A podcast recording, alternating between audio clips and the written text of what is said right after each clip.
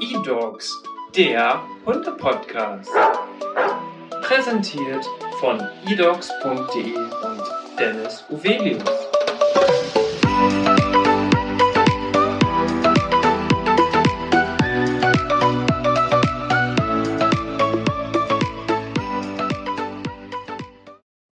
Hallo und herzlich willkommen zu einer neuen Podcast-Folge. Mein Name ist Dennis Uvelius. Ich bin der Hundetrainer der eDogs Academy und heute bin ich zu Gast bei der Tierärztin Tina Wassing. Danke, dass ich hier sein darf. Gerne. Heute haben wir ein ganz spannendes Thema mitgebracht, was alle Hundehalter betrifft, die zum späteren Zeitpunkt dann auch ältere Hunde haben. Denn wir möchten einmal über die Hundegelenksgesundheit sprechen. Das klingt spannend. Tina, ich habe für dich einige Fragen mitgebracht. Allerdings beginnen wir in unserem Podcast erst immer mit unserem Kennenlernspiel. Da darfst du dich einmal selber vorstellen anhand der vier Kategorien Beruf, Hobby, Leidenschaft und Lebenseinstellung. Und wir starten einmal direkt mit deinem Beruf. Mein Beruf ist Tierärztin. Mhm. Das ist ja doch relativ einfach. Das ist noch relativ einfach. Für Hunde, Katzen, Pferde?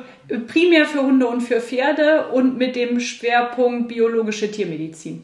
Mhm. Das heißt, ich habe im Beruf schon mit relativ vielen chronisch kranken Tieren zu tun und dementsprechend natürlich auch mit vielen Gelenkerkrankungen Ja. im tierärztlichen Umfeld zu tun.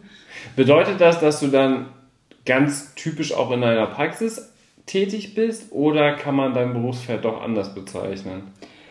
Nee, ich habe also ich habe eine eigene Praxis, ähm, primär aber tatsächlich als Fahrpraxis, aber eben halt die Hunde kommen, entweder besuche ich die Hunde zu Hause oder eben halt die kommen mitunter auch schon mal in die Praxis. Viele Hunde gehören aber auch zu irgendwelchen Pferdebesitzern und dann kennt man die sowieso schon und behandelt die dann im Stall mit.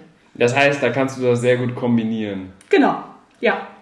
Wie sieht es bei dir mit Hobbys aus? Du bist auch im Pferdebereich, im Hundebereich, deswegen gehe ich mal davon aus, dass irgendwo deine Hobbys vielleicht auch in dem Bereich sind. Hast du auch noch weitere? Also Reiten ist tatsächlich eins der Hobbys. Dann haben wir einen Hund, mit dem mache ich aber nicht Hundesport, sondern das ist der klassische, der begleitet mich nur Hund mit Spazieren gehen und ein bisschen Spaß haben. Und ansonsten für andere Hobbys bleibt ja, wie das immer so ist, so ein bisschen wenig Zeit. Ist dann Zeit mit der Familie verbringen, so ganz klassisch, Ja. konventionell, nichts Außergewöhnliches. Sehr schön. Ähm, verfolgst du eine Leidenschaft? Die Leidenschaft tatsächlich so ein bisschen auch im beruflichen Umfeld ist wirklich auch die biologische Tiermedizin. Das treibt mich sehr um. Da bin ich auch sehr engagiert. Da habe ich auch viel Spaß dran. Auch gerade da den Besitzern auch nochmal die Zusammenhänge zwischen Gesundheit und Krankheit dann zu vermitteln und eben halt für alle Beteiligten eine Therapieform zu finden, wo man eben halt den möglichst besten Erfolg erreichen kann. Sehr schön. Die schwierigste Frage beim Kennenlernspiel ist immer die der Lebenseinstellung. Hast du schon einmal eine Lebenseinstellung für dich ganz persönlich definiert? Hätte ich mir vorher vielleicht mal was überlegt. Na, auf alle Fälle positiv. Ich denke mal, das, das ist tatsächlich das, was jetzt so meine Lebenseinstellung ausmacht, dass man sagt, man geht erstmal positiv an die Sachen ran. Und klar gibt es auch immer negative Aspekte, aber mit denen müssen wir dann einfach zurechtkommen und das Beste dann daraus machen. Und das gelingt auch in den allermeisten Fällen. Klar. Ähm, jetzt wird's witzig, denn jetzt darf ich dich auch noch, weil ich dich natürlich nicht auf das Kennenlernspiel vorbereitet habe, Ja, voll fies. so wie ich das aber bei jedem Gast mache, also da bist du nicht alleine im Podcast. Da frage ich jetzt auch noch mal nach deinem Charakter. Wie würdest du deinen Charakter anhand von drei Merkmalen beschreiben? Erste Merkmal mit Sicherheit kommunikativ und dann wird schon schwierig mit zweitem Merkmal. Ähm, auf alle Fälle auf Spaß aus. Das mit Sicherheit, ich möchte gerne Spaß bei der Arbeit haben, ich möchte aber auch Spaß im, im privaten Umfeld dann da haben und neugierig. Sehr schön. Ich kenne dich jetzt ja schon ein kleines bisschen länger, denn wir haben schon zwei YouTube-Videos gemeinsam für unseren eHorses YouTube-Kanal aufgenommen. Und da hatten wir auch schon viel Spaß zusammen, haben schon viele Sachen direkt am Stall gemacht. Und heute sitzen wir bei dir in der Küche und ich habe heute auch das erste Mal deinen eigenen Hund kennengelernt. Das ja. ist natürlich super spannend, weil dieser Bezug zwischen oder einfach diese Verbindung zwischen Pferdemenschen und Hundemenschen ist schon echt sehr, sehr groß. Oft habe ich auch genau diese Kombination hier im ja. Podcast zu Gast. Und was natürlich schnell bei Hundebesitzern, vor allem wenn die viel mit ihrem Hund draußen sind, viel, viel vielleicht auch im Stall sind, was natürlich da häufiger mal vorkommen kann, dass es akute Verletzungen gibt. Egal ob es jetzt Prellungen, Zerrungen oder was anderes sind. Und das Problem ist ja immer genau bei solchen Sachen, ähm, wenn die Gelenke zum Beispiel auch mit äh, betroffen sind, dass es von einer akuten Verletzung, die vielleicht nicht gut behandelt wird, zu chronischen Verletzungen kommen kann. Und genau dieses Thema wollen wir einmal hier im Podcast behandeln, weil ich glaube, das ist sehr, sehr wichtig, dass man da ein bisschen Aufklärungsarbeit betreibt, um einfach ja, vorausschauend, sage ich mal, ins Hundeleben zu starten. Wie würdest du das einschätzen? Definitiv. Verletzungen begleiten uns immer in der tierärztlichen Praxis, aber natürlich auch im eigenen Umfeld mit dem eigenen Hund oder mit dem eigenen Pferd. Mhm. Sind schnell passiert, wissen wir alle, egal ob junger oder alter Hund. Und gerade natürlich, je älter die werden, desto größer ist dann auch das Risiko, dass die Gelenke schwerer in Mitleidenschaft gezogen sind. Ja, was sind denn so häufige akute Verletzungen des Bewegungsapparates, jetzt ganz speziell beim Hund? Kann man ja so schön sagen, das athletische Trauma klingt auch gleich viel besser, als der ist umgeknickt. Das hört sich gut an, ja. Aber tatsächlich die Verletzungen, äh, ganz häufig gerade bei den jungen Hunden, die im Zusammenspiel mit anderen Hunden passieren. Also die toben wie die Irren äh, irgendwie durch über den Hundeauslauf und der eine rennt in den anderen rein oder der eine bleibt abrupt stehen und der andere kann nicht schnell genug mehr bremsen. Das sind eigentlich so typische Verletzungen, wo dann auch der Bewegungsapparat mit betroffen ist.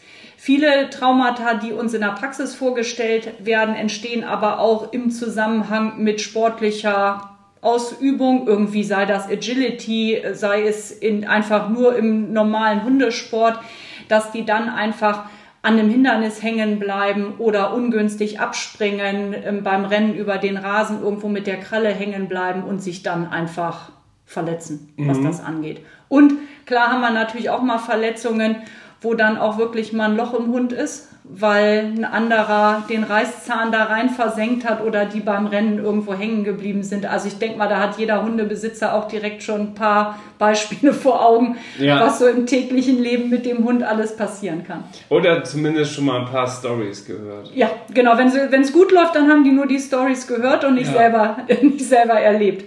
Jetzt ist es ja so, dass es ganz häufig unsichtbare Verletzungen gibt wie oder wie kann ich als Hundehalter dann wirklich ja, dahingehend die richtigen Entscheidungen treffen, falls mir irgendwie was auffällt, worauf soll ich da achten? Es gibt natürlich die offensichtlichen, wie du schon gesagt hast, genau. Loch im Hund gefühlt. Ja.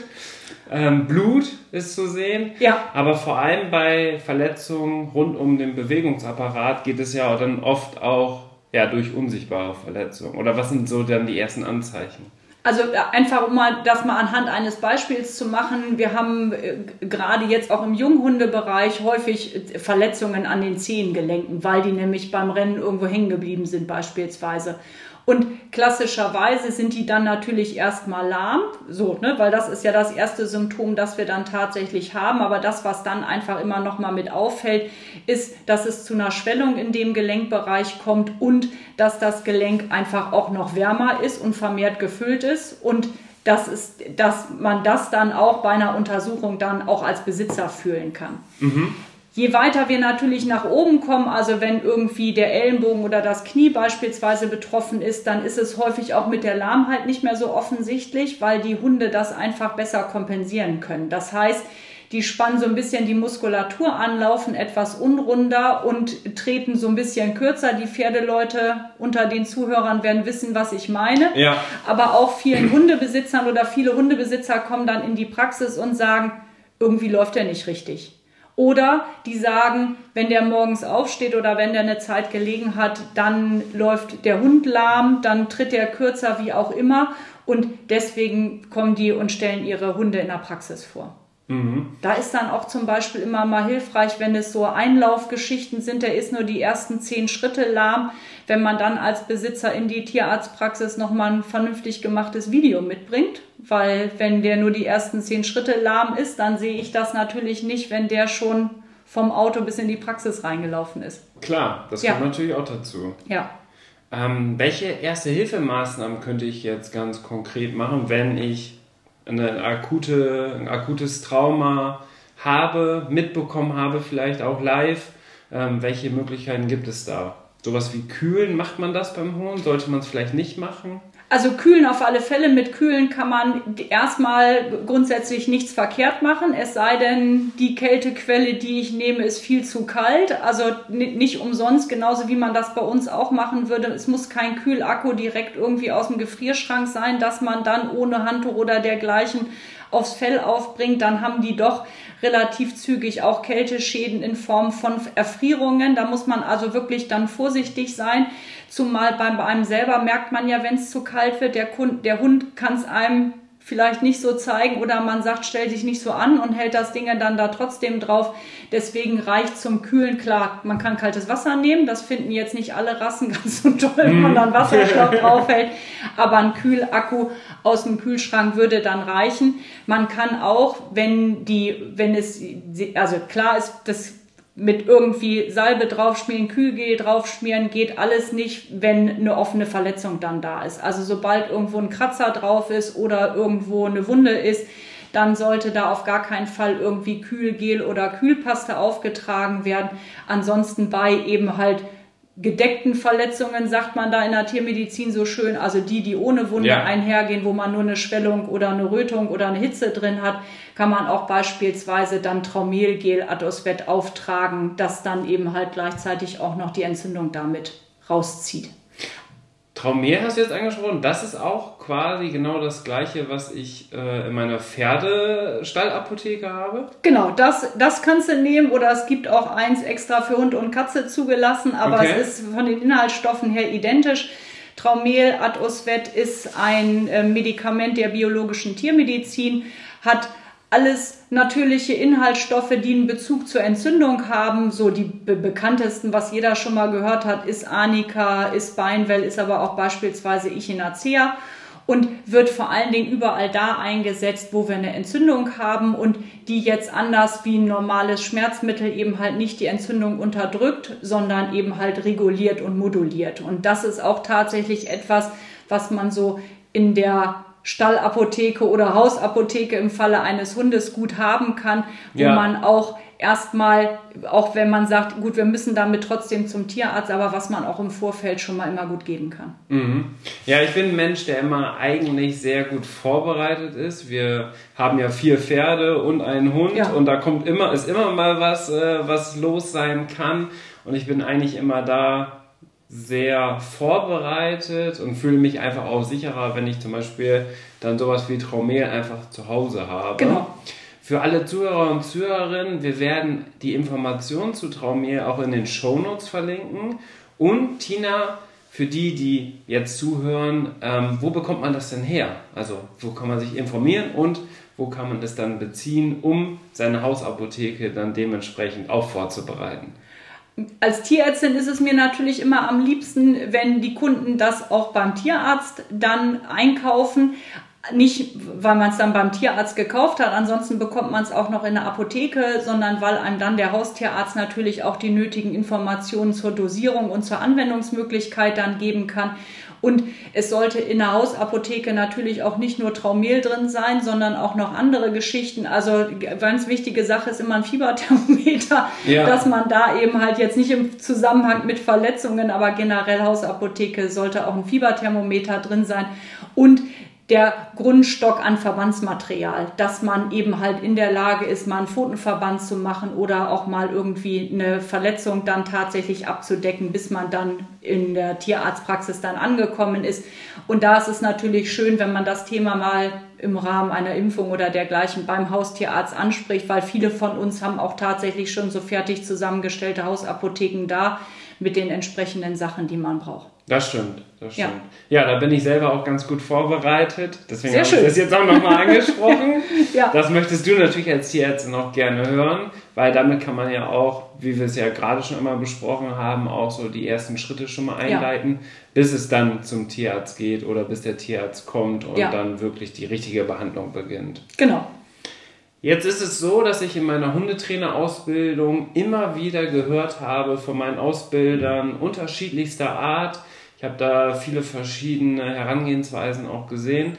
Aber alle waren sich einig und haben immer gesagt, hey, wenn der Hund auch nur eine Kleinigkeit hat, das ist natürlich ein gewisser Aufwand, vielleicht auch eine finanzielle Geschichte. Trotz alledem sollte man auch kleine Verletzungen unbedingt immer abchecken lassen vom Tierarzt. Würdest du das auch bestätigen?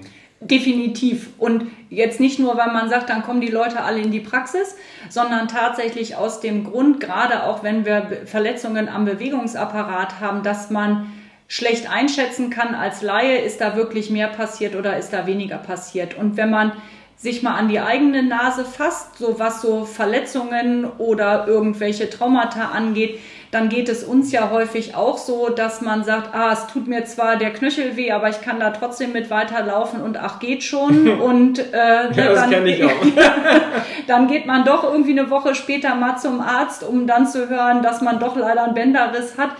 Deswegen ist es tatsächlich sinnvoll, solche Verletzungen und auch gerade wenn man als Besitzer selber das Gefühl hat, weil nicht jedes Trauma hat man mitbekommen, aber wenn man als Besitzer das Gefühl hat, Mensch, der Hund läuft nicht so rund oder er bewegt sich nicht mehr so gerne, wie er es sonst gemacht hat oder er möchte nicht mehr so gerne ins Auto reinspringen oder rausspringen oder er möchte mit dem Hund, mit dem er sonst jeden Tag immer gerne spielt, nicht mehr so spielen, mhm. dann können das auch immer tatsächlich Hinweise auf Probleme am Bewegungsapparat sein. Und dann sollte es auch äh, gründlich tierärztlich abgeklärt werden. Ja. Ähm, grundsätzlich, wenn man jetzt eine akute Verletzung am Bewegungsapparat hat, ähm, wie sieht da so der typische ja, Behandlungsprozess aus und auch der generelle Heilungsprozess? Und wie kann man als Hundehalter zum Beispiel den dann auch ja, noch unterstützen? Ja, klassischerweise ist irgendwas passiert und dann kommt der Kunde mit dem Patienten, in dem Falle jetzt dann mit dem Hund in die Praxis. Und dann würde man als allererstes mit der Anamnese anfangen. Anamnese ist das Vorgespräch, das man führt, um zu sagen, okay, Mensch, was ist mit deinem Hund passiert? Hast du gesehen, wie der sich verletzt hat? ähm, weiß man, in, in welcher Geschwindigkeit das passiert ist, solche Dinge. Mhm. Wenn der Besitzer das gesehen hat, dann ist es für uns natürlich auch relativ einfach, dann auch direkt auf den Punkt zu kommen. Schwieriger sind so Geschichten, naja, der ist mir abgehauen, eine halbe Stunde durch den Wald gerannt und kam dann eben halt lahm, lahm wieder. wieder. Dann wissen ja. wir nicht, was passiert ist. Dann muss man natürlich gucken.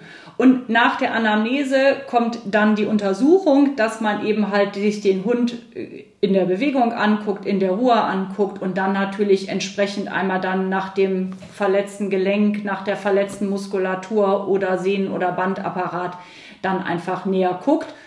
Und je nachdem, wenn man sagt, okay, mir reicht die normale, einfache Untersuchung mit Augen und Händen nicht aus, dann kann es natürlich sein, dass man mit dem Besitzer bespricht, wir müssen noch mal eine Röntgenaufnahme machen, es muss ein Ultraschall gemacht werden oder eben halt, wenn es richtig dumm läuft, ähm, auch da gibt es inzwischen in der Veterinärmedizin ja auch die Möglichkeit, irgendwie ein CT oder ein MRT zu machen, gerade wenn man jetzt so Verletzungen am Band- oder Sehnenapparat dann vermutet. Mhm. Ja, du hast jetzt die Veterinärmedizin schon angesprochen. Da ist man ja auch ziemlich weit. Jetzt, wenn ich ganz speziell über den Heilungsprozess nachdenke, dann geht es ja darum, dass man auch ja, zum Beispiel mit biologischen Arzneimitteln dann schon sehr gut unterstützen kann im Heilungsprozess. Wie ist das denn bei den biologischen Tierarzneimitteln? Sind die da auch schon so weit? Gibt es da dann auch schon die dementsprechenden Möglichkeiten, dass man ja nicht nur Ruhe für seinen Hund braucht, ja. sondern das halt auch einfach unterstützen kann, weil ich sehe das Problem Ruhe, glaube ich, immer beim Hund und beim Pferd natürlich auch immer sehr schwierig an, weil es ja gar nicht so einfach ist, ähm, sie ruhig zu stellen. Andersherum ist es natürlich dann aber auch gut, wenn man die Möglichkeit hat, den Heilungsprozess vielleicht auch ein bisschen zu verkürzen. Genau. Wir haben, es geht, es geht vor allen Dingen bei der Behandlung ja immer darum, dass man einmal den akuten Zustand behandelt. Also wenn man einen Hund hat, der, auf, der, der aufgrund einer frischen Verletzung auf drei Beinen läuft, dann möchten wir als Tierärzte und ihr aber auch als Hundebesitzer und der Hund natürlich auch, ja. dass vor allen Dingen gegen die akuten Schmerzen und die akute Entzündung was unternommen wird. Das heißt, die gehen mit Sicherheit auch mit einem Schmerzmedikament zur Erstbehandlung aus der Praxis raus. Wir wissen alle, dass auf Dauer Schmerzmittel nicht gesund ist. Da hat der Hund genau die gleichen Probleme wie wir. Primär natürlich auch, dass die irgendwann Magenschmerzen oder eine Gastritis dann davon bekommen. Deswegen ist natürlich immer das Ziel, die Schmerzmittel so lange wie möglich oder so lange wie nötig, aber eben halt nicht, äh, also möglichst kurz vom Zeitraum dann zu geben. Mhm. Und deswegen guckt man in der täglichen Praxis natürlich auch danach, was habe ich für Möglichkeiten, auch noch mit biologischer Tiermedizin den Heilungsverlauf gerade in Richtung Entzündung nochmal positiv ähm, zu beeinflussen. Und da sind wir tatsächlich wieder beim Traumel, weil das ist der Entzündungsregulator Nummer eins, den wir in der Human- wie in der Veterinärmedizin dann auch einsetzen haben wir auch fürs, äh, fürs Pferd und aber auch für die Kleintiere speziell zugelassen, dass es dementsprechend auch für die Besitzer kein Problem ist, ja. das zu kaufen und auch zu verabreichen. Und durch die Inhaltsstoffe, die alle in Richtung Entzündungsmodulation ausgerichtet sind, kriegt man da eben halt sehr zügig auch eine deutliche Reduktion der lokalen Entzündung hin. Sehr schön. Jetzt ist es ja so, dass wir über akute Verletzungen gesprochen haben. Ja. Leider kommt es ja immer wieder vor, altersbedingt, vielleicht erblich bedingt auch, ähm, dass es irgendwann in, einer gewissen Art und Weise, vielleicht auch wenn man als Hundehalter etwas verschlammt hat, zu chronischen Verletzungen ja. kommt. Und da spreche ich ganz gezielt das Thema Arthrose an. Ja. Das ist ja sowohl bei den Pferden als auch bei den Hunden ein unglaublich großes Thema. Und ja, dann sind wir eigentlich jetzt von den akuten Verletzungen zu den chronischen Verletzungen gekommen. Erstmal, wie passiert das überhaupt? Also wie kommt es von einer akuten Verletzung zu einer chronischen Verletzung? Wenn wir, genau, also wir haben aus einer akuten Verletzung kann auch eine Arthrose entstehen und das kann immer dann entstehen, wenn durch die Verletzung ein Gelenk in Mitleidenschaft gezogen worden ist und bei dieser Aktion, wo das Gelenk äh, überlastet worden ist, eben halt auch wirklich der Knorpel mit einem Defekt abbekommen hat. Mhm. Und das kann durch ein einmaliges, massives Trauma entstehen. Also wenn man so richtig Pech hat, wie der Hund von einer Freundin zum Beispiel, der ist am Strand von einem anderen Hund über den Haufen gerannt worden und dabei ist die Hüfte ausgekugelt worden das musste dann entsprechend logischerweise auch operativ wieder an Ort und Stelle gebracht werden. Und da weiß man schon aufgrund der Verletzung, dass dieser Hund auf alle Fälle eine Hüftgelenksarthrose entwickeln wird. Andere Traumata, die wir haben, die kommen immer wieder. Das heißt, der Hund wird immer wieder schweren sportlichen Belastungen ausgesetzt, also Agility-Hunde, ne, die eben ja. halt auch, das sind ja nicht, dass die Besitzer das unbedingt übertreiben, aber es gibt ja auch genug Hunde, die das übertreiben für sich, weil sie so übermotiviert sind. Oder eben halt Hunde, die so Balljunkies sind und ständig und permanent ähm, auch noch nach einer Stunde hinter dem Ball herrennen würden. Dann haben wir eben halt auch immer so Belastungsspitzen auf den Gelenken und das führt eben halt in vielen Fällen dazu, dass es zum Abrieb und zum Schaden am Knorpel kommt und daraus entsteht dann mit und also daraus entsteht dann zusätzlich auch noch mit die Arthrose. Ja, kann man denn jetzt hast du den Knorpel angesprochen und dann den Knorpelschaden quasi. Gibt es die Möglichkeit, den auch zu schützen? Ja. Ähm, oder muss man einfach nur darauf achten, weil, also bei meinem Hund ist es so, ich habe einen American Shepherd, der ist super viel unterwegs. Ja. Der ist immer mit uns unterwegs. Äh, da passiert es auch immer mal, dass er vielleicht von einer höheren Stufe mal runterspringt. Also da kann man gar nicht so schnell nachgucken, dann ist es passiert.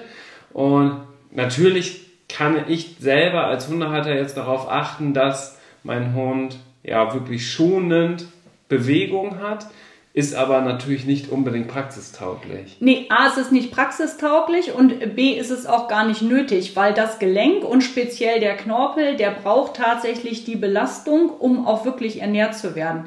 Ähm, Knorpel wird nicht von Blutgefäßen versorgt. Irgendwo müssen ja die Nährstoffe dann herkommen. Und das ist beim Knorpel sind das keine Blutgefäße, die gehen nur bis in den Knochen. Und mhm. die, die, der Knorpel an sich muss über ähm, Diffusion ernährt werden. Das funktioniert wie so ein Schwamm, den ich ausdrücke und wieder mit Wasser wieder vollsaugen lasse. Das heißt, das Gelenk braucht tatsächlich die Belastung, um vor allen Dingen auch in den Randbereichen ausreichend mit Nährstoffen versorgt zu werden. Okay. Es ist also falsch zu sagen, wir schonen die Gelenke, indem wir den Hund möglichst wenig bewegen. Ich finde, das kann man in der Humanmedizin ja auch sehr schön sehen, dass ähm, eher die sportlichen Menschen, wird ja immer gesagt, was mache ich, damit ich später im Alter keine Probleme mit Arthrose habe. Ich bewege mich immer viel. Ja. Und genau das Gleiche haben wir bei den Hunden auch. Deswegen ist es jetzt nicht nötig zu sagen, der Hund darf auf gar keinen Fall mehr eine Stufe springen und guckt, dass der Hund nicht sich möglichst wenig bewegt. Aber es geht natürlich darum zu sagen, achtet darauf, wenn ihr einen Hund habt, der dazu neigt, sich komplett körperlich zu verausgaben. Irgendwann kann die Muskulatur nicht mehr und wenn die Muskulatur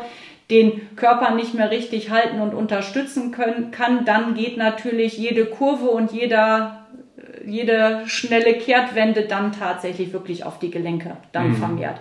Also deswegen Bewegung ja, dem Alter des Hundes vor allen Dingen angepasst. Deswegen ja. wissen wir alle, das ist auch das, was ja alle Hundetrainer immer sagen, Mensch, passt auf, dass ihr gerade die jungen Hunde nicht überlastet.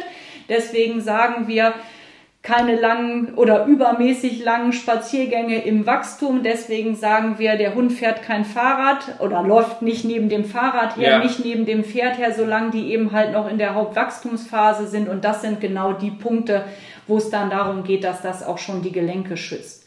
Und Vielleicht kommen wir nochmal darauf, woraus besteht überhaupt so ein Gelenk. Also das Gelenk besteht natürlich aus dem oberen und dem unteren Knochen, der dann das Gelenk dann bildet.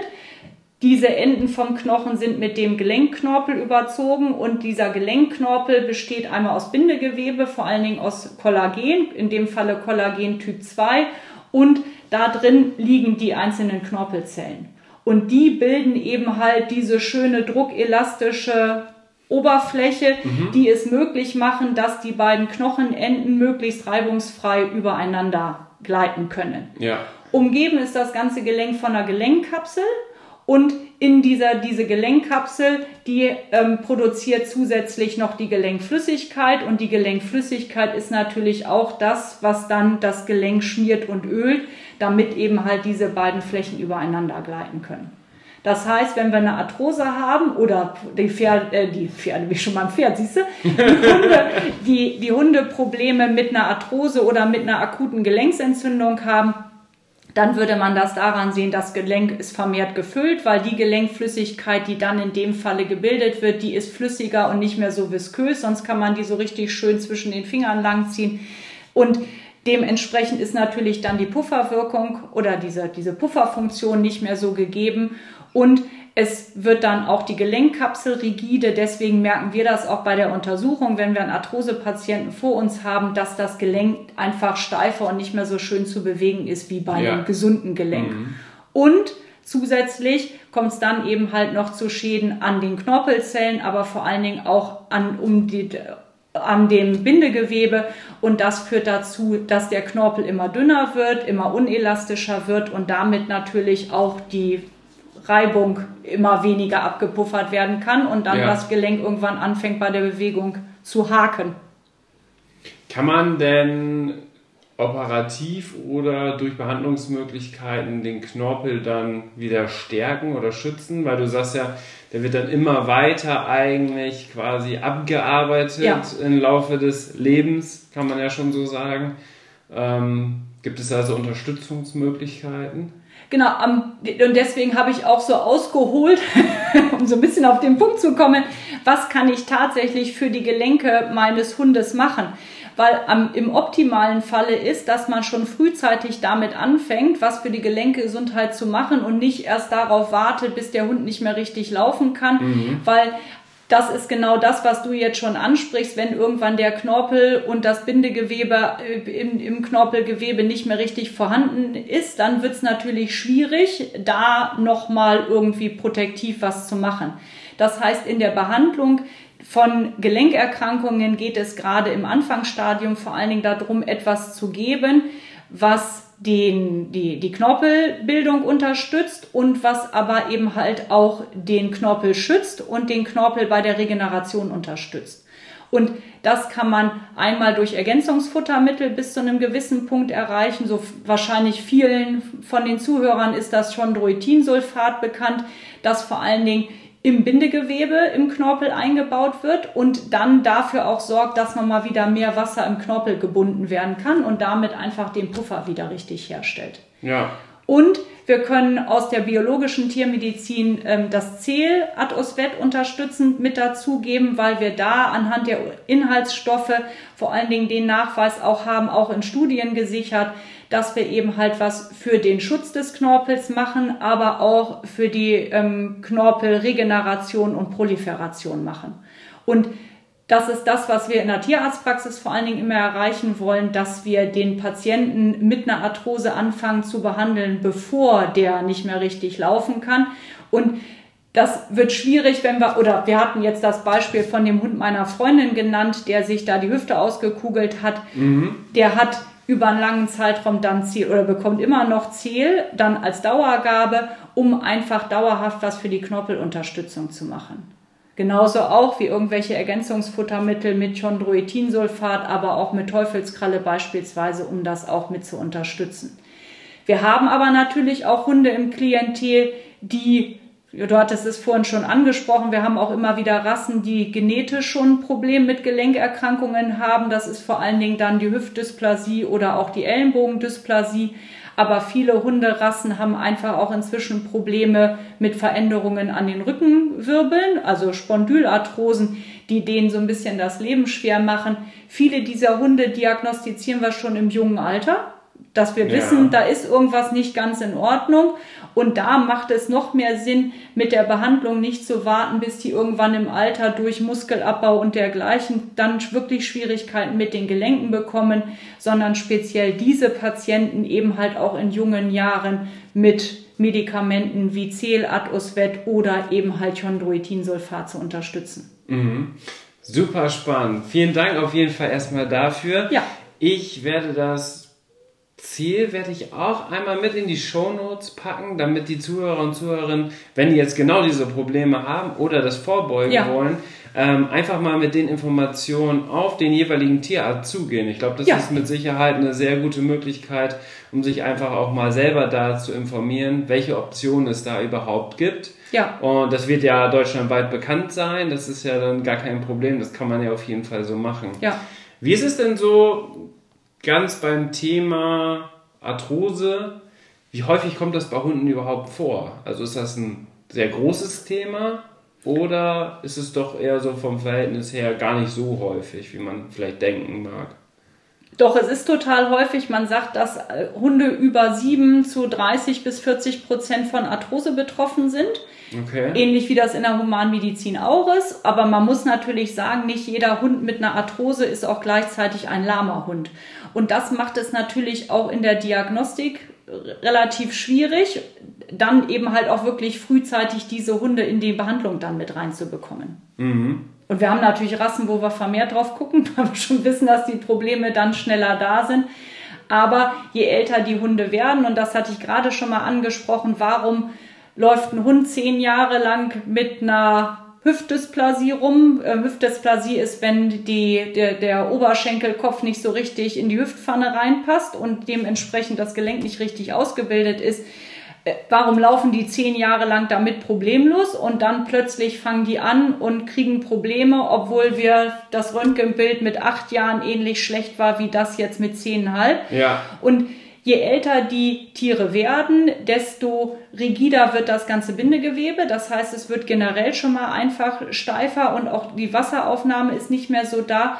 und es lässt aber generell auch die Muskelkraft nach. Und häufig sieht man das den Hunden ja auch an. Dann hatten die in jungen Jahren hatten die einen schönen runden Popo und eine gut ausgeprägte Rückenmuskulatur. Und je älter die werden, desto spitzer und hagerer werden die. Und das ist dann wie bei uns, wenn ich wenig Muskulatur habe, dann habe ich natürlich auch wenig Unterstützung für die Gelenke. Und dann geht es natürlich los, dass die auch schon eher den Schmerz an den Gelenken dann auch verspüren. Mhm. Und dann sind wir wieder bei der Bewegung, weswegen es auch wichtig ist, auch seinen Arthrosehund entsprechend der Möglichkeiten adäquat zu bewegen, weil wir halt wirklich gucken wollen, dass die Muskulatur so lange wie möglich auch intakt ausgebildet ist. Du hast jetzt gesagt, dass bei, dass man so Pi mal Daumen sagt, bei siebenjährigen Hunden, dass da schon sehr hoher Anteil an Arthrose, ja. Patienten dabei ist. Das wird ja aber doch immer sehr, sehr spät erst erkannt. Liegt das daran, weil das eher so ein schleichender Prozess ist und vielleicht der Hundehalter, der jeden Tag seinen Hund sieht, vielleicht gar nicht die Veränderung des Bewegungsbildes zum Beispiel gar nicht wahrnimmt? Ähm, also, dass man das gar nicht jetzt und dass man das gar nicht verdrängen will, sondern dass das halt einfach so unterbewusst passiert. Oder woran würdest du sagen, liegt das, dass das doch immer dann so spät erkannt wird, wo man vielleicht im Vorfeld hätte ja wirklich vorbeugen können? Wir haben den, der Unterschied zwischen Hund und Pferd ist mit Sicherheit der, was, dass wir bei Pferden ähm, häufig ja irgendwie im Laufe des, der, des Alterungsprozesses nochmal den ein oder anderen Be Besitzerwechsel haben und eine Ankaufsuntersuchung gemacht wird. Also du weil ich weiß, du hast auch Pferde, du kommst auch aus dem Reitsport. Ja. Wie viele Pferde hat man dann? Da macht man eine Ankaufsuntersuchung drauf. Die sind von der klinischen Untersuchung her völlig in Ordnung und dann findet man röntgenologisch doch die ein oder andere Arthrose. Und diese Pferde sind nicht lahm und sind zusätzlich auch noch im Sport gegangen und das gleiche Phänomen haben wir auch tatsächlich bei den Hunden. Das heißt, wir haben Veränderungen und nur weil wir Veränderungen haben und wenn wir sagen, 30 Prozent der siebenjährigen Hunden haben schon nachweislich Arthrosen, sind das aber ja nicht 30 Prozent lahme Hunde, sondern nur die, die beispielsweise einen röntgenologischen Befund haben. Und genau um die geht es ja dann, dass wenn ich schon weiß, dass da ein Problem ist, dass ich dann nicht die Augen zumache und sage, na, ich fange erst an zu behandeln, wenn er denn mal anfängt zu lahmen, sondern dass es wirklich Sinn macht, auch gerade um möglichst lange den Knorpel so elastisch zu halten, wie wir den brauchen, dass man dann frühzeitig mit einer Behandlung anfängt. Mhm. Jetzt erkennt man natürlich als Hundehalter sofort, wenn ein Hund lahm ist, vor allem ja. sehr offensichtlich lahm ist und das ist ja dann echt auch vom Hund ein Symptom, was dann schnell identifiziert werden ja. kann. Was gibt es denn noch so für typische Symptome, die dann auf Arthrose ja, zielen oder beziehen? Eins mit Sicherheit Bewegungsunlust. Also wenn ein Besitzer sagen, ach, ich, können Sie den mal abhören? Vielleicht hat er jetzt was am Herzen, weil der mag nicht mehr am Fahrrad mitlaufen. Oder früher hat er sich, wer weiß, wie wie Bolle gefreut, wenn wir einen großen Spaziergang gemacht haben. Heute schleicht da so ein bisschen müde und matter hinter mir her. Das können natürlich Hinweise auf allgemeine Erkrankungen, Herz oder dergleichen sein, aber es sind ganz häufig auch wirklich die Hunde mit einer beginnenden Arthrose, die das einem dann zeigen. Ähm, andere Sachen sind, wenn die Leute sagen, der mag nicht mehr so gerne Treppen laufen. Ähm, wenn die im Hinterhandbereich Schwierigkeiten haben, dann mögen die häufig gerne nicht mehr die Treppe rauflaufen. Wenn wir im, im Bereich der Vorhand äh, Schwierigkeiten haben, dann ist es häufig, dass die Hunde nicht mehr so gerne die Treppe runterlaufen mögen, ne? weil dann mhm. natürlich die Hauptlast dann auf die, Vor auf die Vorhand dann kommt. Aber auch Sachen wie mag nicht mehr ins Auto reinspringen, ähm, mag sich nicht mehr so richtig hinlegen, also steht auf der Decke, dreht sich fünfmal hin und her, dreht sich wieder in die andere Richtung, geht auf einen anderen Platz, überlegt, ob er sich da hinlegen kann, sind mit Sicherheit auch schon mal Hinweise, die auf Arthrose oder Bewegungsapparatprobleme hinweisen können. Das heißt, dann kann man schon darauf achten, wenn es Verhaltensveränderungen ja. gibt, ja. Ähm, dass man dann einmal überprüft, okay, woher kommt das? Ne? Ja. Hat sich das Leben grundsätzlich verändert? Hat sich der Lebensstil ja. verändert? Hat sich, haben sich die Wohnverhältnisse verändert? Oder kann es wirklich mit Arthrose zusammenhängen? Genau. Auch so Sachen, wenn, wenn die Hunde eigentlich sehr viel Spaß auch an so Sachen wie Sitz, Platz und dergleichen haben. Also diese Unterordnung. Ich finde das Wort so furchtbar, deswegen ziehe ich mich so, dass, also, ne, Ja, wir nennen das bei uns in der EDOX Academy Grundsignale. Grundsignal, das klingt gleich viel besser. also wenn die Grundsignale eigentlich sicher abrufbar sind und das ist ja bei einem Hund mit sieben Jahren dann auch wirklich dann gegeben. Ja. Und man plötzlich zum Hund sagt, sitzt und der einen anguckt und sagt, muss ich? Echt? Also wenn auch solche Sachen aufkommen, dann ist immer noch mal die Überlegung, hat der Hund vielleicht Rückenschmerzen oder tun dem die Knie oder die Hüften weh und deswegen mag er sich einfach nicht mehr hinsetzen. Mhm. Und da ist natürlich der Besitzer ähm, gefragt, das tatsächlich sich genauer anzugucken und nochmal auch da wieder der Tipp, gerade bei so Geschichten, die nur bei den Grundsignalen oder im Training beispielsweise auftreten, dass man dann wirklich für den Tierarzt auch einfach nochmal ein Filmchen dreht. Weil ja. mit ordentlich Adrenalin beim Tierarzt überspielen die halt auch viele Probleme. Mhm. Du hast jetzt schon angesprochen, sage ich mal, sowohl die großen Tiere wie Pferde, aber natürlich auch die Hunde, Katzen oder auch die Kleintiere. Gibt es bestimmte Tiere, wo Arthrose besonders häufig vorkommt oder kann man das pauschal nicht so sagen? Also ich kann es jetzt jedenfalls pauschal nicht sagen. Vielleicht hat er ja. einmal bessere Zahlen, aber es trifft, es ähm, tritt bei allen Tieren auf, ob das jetzt eine Katze ist, ob das ein Kaninchen oder ein Meerschweinchen ist, bei den Hunden und auch bei den Pferden. Also ich würde jetzt nicht sagen, dass es bei dem einen und bei den anderen mehr auftritt als bei dem anderen. Mhm. Ähm, Jetzt habe ich die Diagnose von meinem Tierarzt bekommen, dass mein Hund Arthrose hat. Arthrose ist nicht heilbar. Nein. Das heißt, ich kann es ja nur dementsprechend mein Lebensstil so anpassen, dass ich es für den Hund lebenswerter mache, weil ich denke mal schon, dass Arthrose auch ja, das Leben schon in einer gewissen Art und Weise benachteiligt, behindert, dass man ja. äh, nicht mehr so ein lebenswertes Leben hat wie vorher, was ja aber auch ganz normal ist aufgrund des Alters, aufgrund des Lebenszyklus. Das kann man ja ganz klar so beschreiben. Aber wie sieht es für mich ganz persönlich aus, wenn jetzt mein Hund Arthrose hat? Wie würde mein Alltag aussehen als Hundehalter?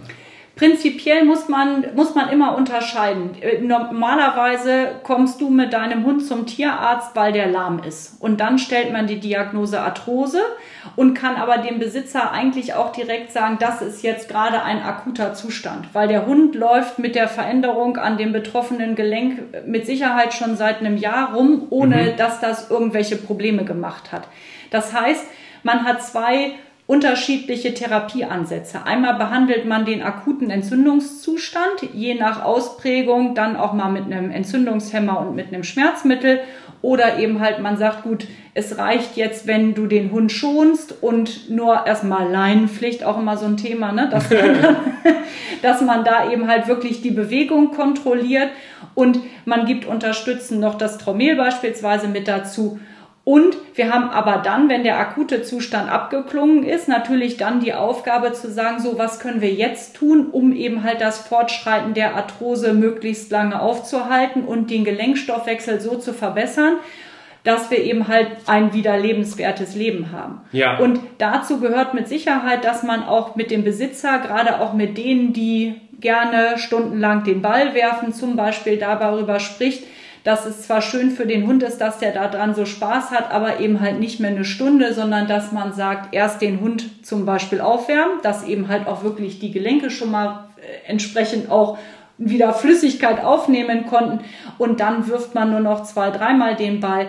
Wenn das Besitzer sind, die sagen, Mensch, mein Hund muss aber einfach auch äh, ausgelastet werden, dann muss man mit denen auch mal darüber sprechen, ob man nicht mal anfängt, anstatt den körperlich auszulasten, den eben halt geistig noch mal mehr auszulasten, weil häufig ist das ja so eine Kombination aus beidem, dass Fall. man sagt, Rennspiele und Hackengas hinterm Ball her und dann wieder zurück ist nicht mehr, aber eben halt, dass man sagt, gut, man sagt, der Hund macht hier Sitz, man geht nach hinten hin, versteckt da beispielsweise irgendwas oder legt den Dummy da ab und wirft ihn nicht mehr und schickt dann den Hund los und mhm. bremst den da hinten eben halt aus, dass er dann tatsächlich da auch nochmal Sitz machen muss. Also da gibt's viele Möglichkeiten, gerade auch da, was Hundetraining angeht. Da bist du dann der bessere Ansprechpartner als ich.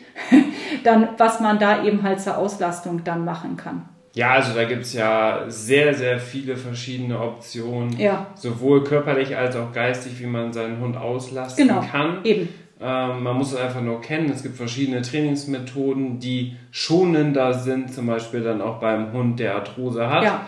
Du hast es gerade ganz gut angesprochen mit Leinenpflicht. Ähm, das, Mal leidiges Thema. Das ist natürlich, genau, das ist ein sehr, sehr großes Thema. Jetzt haben wir auch gerade ganz neu bei uns in der EDOX Academy den Leinführigkeitskurs. Ah, ja. Und da geht es ja wirklich auch darum, dass der Bewegungsradius des Hundes eingeschränkt ist, aber bei Arthrosefällen dann zum Beispiel natürlich auch ein großer Vorteil ist. Gerade bei den akuten Geschichten. Genau. Ja. Voraussetzung ist natürlich, der Hund läuft entspannt und locker an der Leine. Ja, das sollte ja eigentlich immer der Fall sein. Die, die Realität sieht anders aus. Genau. Die zweite Sache ist, wo man aber auch immer darüber sprechen muss, ist, dass man nochmal über das Gewicht des Hundes spricht. Viele der Hunde, also es ist ja so ein Teufelskreis, der Hund mag sich nicht mehr so richtig gerne bewegen, dementsprechend bewegt er sich weniger, bewegt er sich weniger, verbrennt er weniger Kalorien. Kriegt aber dieselbe Futtermenge. Kriegt die gleiche Futtermenge und dann hat man schnell eben halt so ein bisschen Pölsterchen auf den Hunden drauf, was die dann natürlich zusätzlich als Gewicht noch mit sich rumschleppen müssen. Ja. Deswegen ist tatsächlich Gewichtskontrolle auch eine ganz, ganz wichtige Geschichte zusätzlich gerade auch bei den Arthrosehunden, um einfach auch die Gelenke beweglich zu halten, auch wirklich nochmal Physiotherapie. Dass man da in diesen Bereichen auch ganz viel gute Sachen damit machen kann unterstützen auch Magnetfeld, Laser. Also all diese Bereiche werden gerne und mit großem Erfolg dann eingesetzt. Das sind alles Sachen, die den Hunden gut tun. Ja. Gibt es denn oder würdest du wirklich auch was sagen, was zum Beispiel den Hunden nicht gut tut, was man dann wirklich, sobald man ja auch spätestens dann die Diagnose bekommen hat, einfach in seinem Alltag verhindern sollte oder einfach nicht mehr machen sollte? Tatsächlich die Kaltstarts. Also, dass man da wirklich sagt, bevor, und da sind wir auch wieder beim Thema Leinenpflicht, wenn man einen Hund hat, also ich sehe es ja dann oder ich kenne ja auch solche Besitzer, die fahren mit dem Hund zur, im Auto zur Hundewiese und machen den Kofferraum auf und dann Ganz fliegt er da ja. wie so eine Flipperkugel aus dem Automaten dann aus dem, aus dem Auto raus und geht direkt in, den, in das Nahkampfspiel mit den Hundekollegen über. Und Unabhängig davon, ob es jetzt 30 Grad ist oder minus 3. Völlig wurscht, genau, ja. völlig, völlig egal. Aber natürlich, also generell ist das für alle Hunde nicht gesund, aber eben halt für die, wo wir jetzt schon die älter sind oder wo wir auch eine Arthrose diagnostiziert haben, ist das tatsächlich Gift für die Gelenke. Also dann wirklich mit einem angeleinten Hund erstmal eben halt so ein bisschen Aufwärmprogramm einmal um die Wiese drumrum und den dann erst ähm, ins Spiel schicken. Wie gesagt, dass der schon mal so ein bisschen warm gelaufen ist. Mhm. Und alles, was mit Überlastung einhergeht. Ich finde es falsch zu sagen, dein Hund hat Arthrose, du darfst mit dem Hund nicht mehr Fahrrad fahren, äh, weil viele Hunde laufen sehr, sehr gut und sehr, sehr gerne am Fahrrad, haben wir eine gleichmäßige Bewegung, auch da der Gelenke. Warum sollen die dann nicht den Ausgleich auch am Fahrrad haben? Aber eben halt das, was wir verhindern sollten, ob beim Spiel oder eben halt auch beim Laufen am Fahrrad, beim Joggen oder was auch immer, ist, dass die wirklich in die Erschöpfung reinlaufen. Weil ja. wenn die Muskulatur dann richtig müde wird, dann werden die Gelenke zusätzlich nochmal mehr belastet.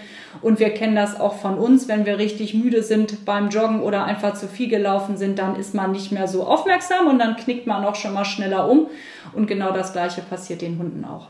Mhm aufgrund meiner jahrelangen Arbeit mit Hunden und mit Pferden habe ich natürlich auch Erfahrungen mit Arthrose schon gemacht. Ja. Also ich habe auch eigene Fälle bei mir.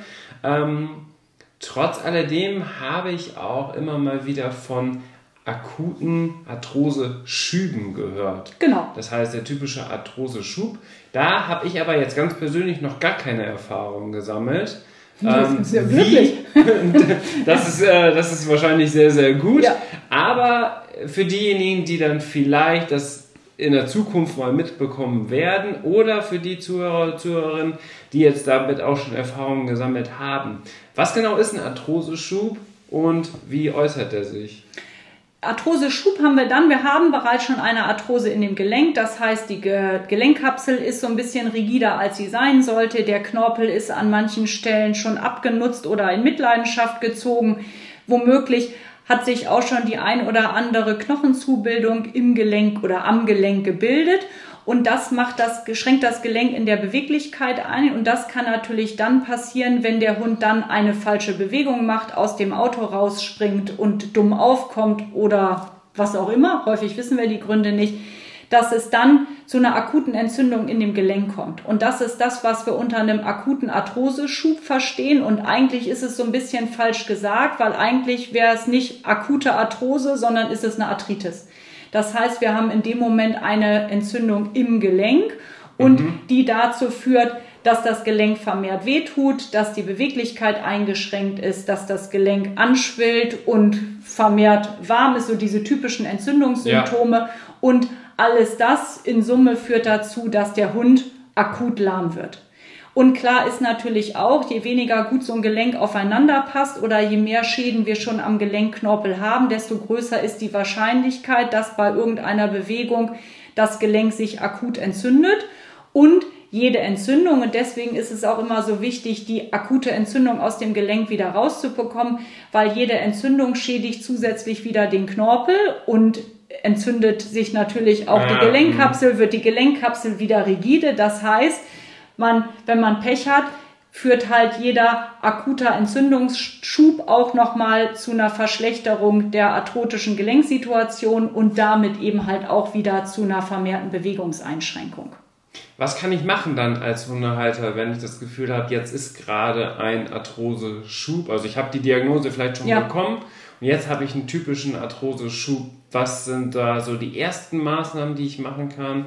Und wie sollte ich mich so in den nächsten Tagen dann zum Beispiel verhalten? Genau, zum Tierarzt tatsächlich als allererstes, weil mit dem Wissen drum, dass wir so schnell wie möglich die Entzündung aus dem Gelenk wieder raushaben möchten, um die Arthrose nicht noch weiter zu verschlechtern, sollte wirklich beim Verdacht, Mensch, akut lahm, sollte der Weg zum Tierarzt eingeleitet werden.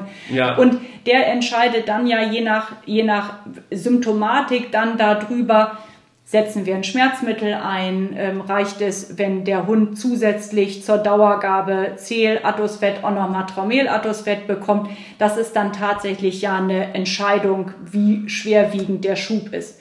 Das, ist das kombinierbar? Das ist, ja, das ist kombinierbar. Das macht auch vor allen Dingen dann Sinn, wenn wir eben halt noch eine Entzündung drin haben, mhm. dass man auf der einen Seite was für die Modulation der Entzündung mit dem Traumel macht, auf der anderen Seite aber was für den Knorpelschutz und für die Knorpelregeneration und für den Gelenkstoffwechsel mit dem Zählatosfett.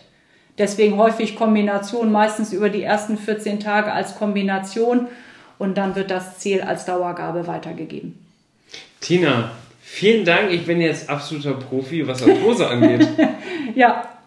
Das ist super. So sollte dass, es sein. Das ist super, dass du uns so viele Informationen gegeben hast, weil unser Ziel bei eDogs, wir haben ja auch die Vermittlungsplattform, da geht es uns ja in erster Linie auch darum, dass wir ein Zuhause für die Hunde finden, was für immer ist. Ja. Dementsprechend bedeutet das aber auch, dass man einen Hund auf Lebenszeit hat, das bedeutet wiederum, Fälle. dass man höchstwahrscheinlich auch irgendwie mal was mit dem Thema Arthrose zu tun hat.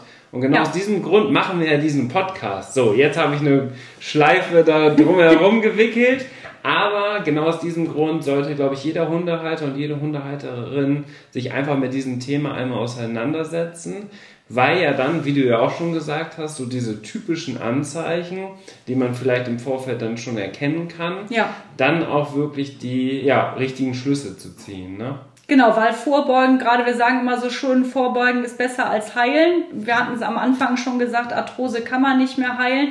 Aber man kann eben halt ganz, ganz viel fürs Gelenk und vor allen Dingen für den Knorpel machen, um das weitere Fortschreiten der Arthrose einzuschränken oder eben halt zu verlängern.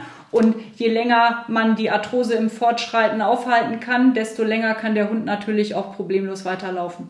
Und das Hauptziel ist ja, ein langes, gesundes, glückliches Hundeleben zu haben. Und schmerzfrei. Ja. Und schmerzfrei. Ja. das passt natürlich, dass du das als Tierärztin jetzt auch einmal da hinzufügst. Ja. Tina, vielen Dank für deine Zeit, Vielen Dank, dass du dir die Zeit genommen hast, hier im eDocs Podcast einmal Gast zu sein. Gerne. Es hat auf jeden Fall riesig Spaß gemacht und ich habe wieder einiges dazu gelernt. Und das ist auch immer mein ganz persönliches Ziel, dass ich mit verschiedenen Experten aus unterschiedlichen Bereichen ja wirklich zusammenkomme, sich austauscht, Erfahrungen austauscht und so kann man das immer oder so kann man sich immer auch weiterbilden, was das ganze Thema angeht. Ja. Deswegen vielen Dank, dass wir hier waren und ich wünsche dir alles Gute für die Zukunft. Ich wünsche ich euch auch. Danke, bis dann. Tschüss.